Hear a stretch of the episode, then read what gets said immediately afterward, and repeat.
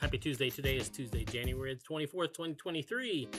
Today's daily Bible readings come to us from Psalm 27, 7 through 14, Judges 7, 12 through 22, and then Philippians 2, 12 through 18. I'm going to take a look at Judges and just talk about the fact that locusts are bad news. Uh, the prophets in the Bible, especially you know, when we read the Old Testament, they talk about locusts all the time.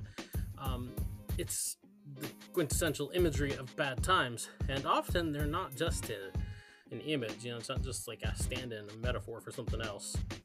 They're the bad time itself, um, and even then, like they get compared to a monstrous army, right?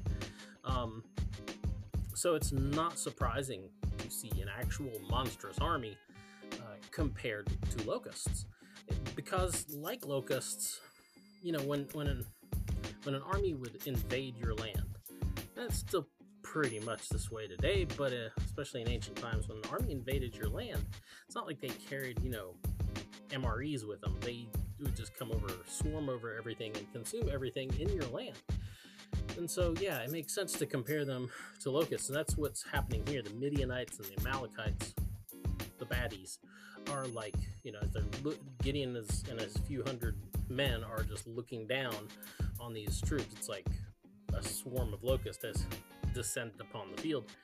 Um, so, you know, you got to think, and this is what Gideon's thinking against such a monstrous force, you know, what is he supposed to do? How is he going to stand against this, you know, army of locusts?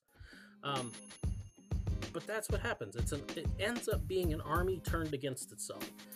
Gideon and his small band of men aren't asked to fight all the locusts themselves. What happens is God asks them to do something. They do the thing that God asked them to do, even though it probably sounds kind of silly. And God turns the swarm of locusts against themselves because turns out the biggest enemy of a locust is another locust. Anyway, that's the DBR for today. Get out, enjoy the day. We'll see you tomorrow.